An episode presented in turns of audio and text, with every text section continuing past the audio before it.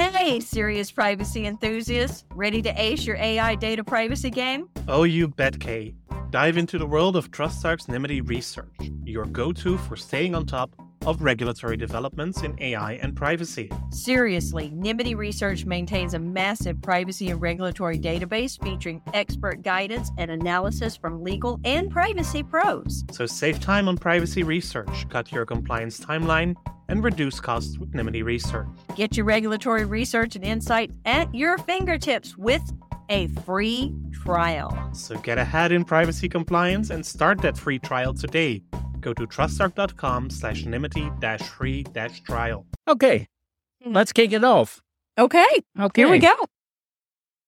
So, can you, for our listeners, please introduce yourself? Yeah, my name is Allan Frank. I'm uh, working with the Danish DPA. I'm uh, both a lawyer and an IT technician as well.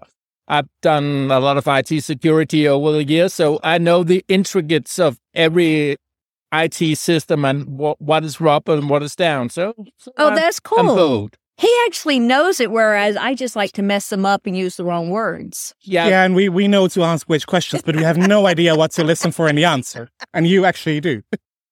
Hopefully, I, I'll do my very best anyway.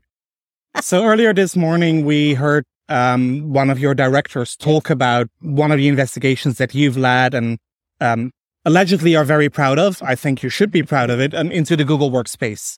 Ah, um, uh, the Gro- Google Chromebook. Yeah. Oh, that's me. I'm oh. the infamous Google Chromebook guy. I love it. So, can you tell us more? Why why start the investigation? Yeah, it, it started off with a dad who was intrigued that his son suddenly should have a have a YouTube account, and it started as a complaint that way around. But we we negotiated that we took the complaint because we saw a lot of other problems in, in the municipalities in Denmark, the data controllers. So so we took it down and made a formal investigation of that controller and and and they had a lot of problems in describing to us what they were doing with data in, in the total stack. And and that was how it started. And there's been around three or four verdicts right now in, in that case and and it's still an ongoing case because we just received a lot of information and a lot of changes in the Google setup. So now we are evaluating that. And are those changes then only for Denmark, only for Denmark Danish public use, or is it for everybody? It it, it should be for everybody. Uh, it's one of yeah. It, it's one of it's yeah. Should be. It's it's one it's one of my my key points is that if one DPA in Europe does an investigation and finds an infringement of, of a product widely used, that product should be widely uh, changed as well. So everybody gets equal chance to get the good things. But there is a tendency that they, the, the changes are only yeah, applied on a national level or even on a sectorial national level instead. If the banks have a problem, the banks get something and, and if the schools have a problem, the school gets yeah changes, but but not none all, and it should be the other way around. It should be universal.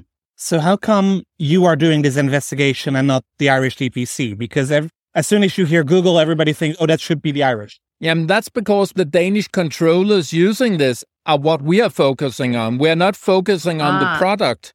We are focusing on, on how a controller should act as a controller to be in control of your processing activities and to be in control of your uh, your your processors and your sub processors and and that's what we are looking into what uh, what the controller is doing. And the controllers are under our jurisdictions right and paul you and i have brought that up a couple of times before that several of these very very powerful processors sub processors are falling in the line of fire, but because they're in the processor role, it's the controllers, which is where the National Data Protection Authorities are finding the nexus there. Yeah, which not, is making it a very interesting rail. It, it is. It, it is. And, and, and we are not trying to go after either the Irish DPC or, or certain processes. Right. We are looking on, on, on the yeah, environment as such. And as such, there is a lot of ambigu- ambiguity in the contracts. There's a lot right. of, of problems in interpreting what is stated in the contract Right. which data is used by the processor as a controller and things like that. Oh, Google's lawyers are really good. that but contract is very every American lawyer is uh, very good because they they they they have another contractual way of of coining things than we have in Europe.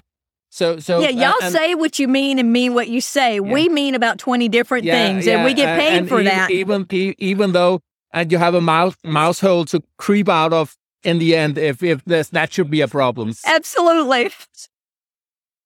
So, Allan, what's what's next? We saw a lot of the priorities for the Danish DPA for Yeah. uh, for 2023. We Love are it. also looking ahead at the next couple of years. Um, I'm sure the Google investigation can take you full time, but will not be your only work. No, no, we have a lot of of focus on on the cloud environment as such, not Google in uh, in particular, but but the cloud environment as such, because the way we consume services and the way we consume AI services tomorrow or the next day or today maybe lends me to to think that we have to be be good on the basics of things. Be be good on the Article Five things, the the fundamental principles. Be good on uh, in, in looking at can we as a controller see eye to eye what processing is being done with the data that my data subjects are being put into this. So so that's the that's the way we look at it. Well, it seems that the conference is starting again. So, Yeah, thank it you very much probably- for your yeah, time. and you're welcome. And see you nice to meet you, Yeah, the Allan. same, Very the nice. Hey listeners, looking to navigate the realm of responsible AI data privacy governance? Well, look no further. Absolutely. TrustArc is paving the way, offering a complete approach to managing privacy risks in the world of AI. TrustArc allows organizations to confidently use AI with personal or sensitive data, moving forward efficiently and cost effectively. And here's the kicker protect your company and data with TrustArc's privacy driven compliance software. Because their deep automation streamlines data privacy governance, cutting your time to compliance with automated data mapping, risk assessments, and regulatory reporting. TrustArc's enhancements go way beyond that, helping organizations understand AI better and align cross functionally on data governance, privacy, and security. Plus, they provide guidance on privacy governance for AI and how to mitigate risks using frameworks like NIST AI, OECD AI, and the Nymity Privacy Management Accountability Framework. If you're aiming for compliance excellence, check out Privacy Central. Seriously, one of my best parts.